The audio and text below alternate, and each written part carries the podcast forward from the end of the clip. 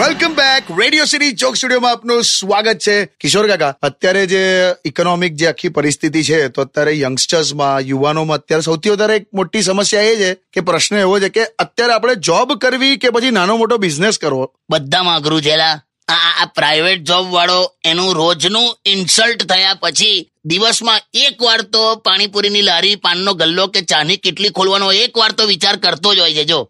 કાકા અને જો નાની મોટી દુકાન ખોલીને બેઠા હોય તો એને પણ લોચા પડે. ઘરે વાઈફ અને છોકરા બધું ઓનલાઈન મંગાવી લે અને પેલો દુકાનમાં દીવા અગરબત્તી કરીને ઘરાકથી બોણી થાય એની રાહ જોતો હોય. શું કરવાનું લા? કઈ નહીં લા હાર નહીં માનવાની. દરેક ના દિવસ બદલાઈ જાય.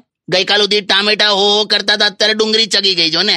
કાલે ઉઠીને તારો પણ વારો આવશે. એટલે તમે મને ડુંગળી હાથે સરખાવો. વેલ્યુ કરી તારી. બાકી તને જોઈને કૂતરા નથી બસતા. સારું લો હવે ખાલી પૂછું છું યાર. બસ તો મહેનત કર બરાબર કમાય. પેલા ઉંમરમાં મોટા હોય ને એને સન્માન મળતું તું.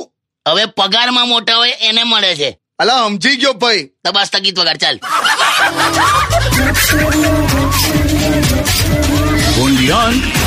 Radio City.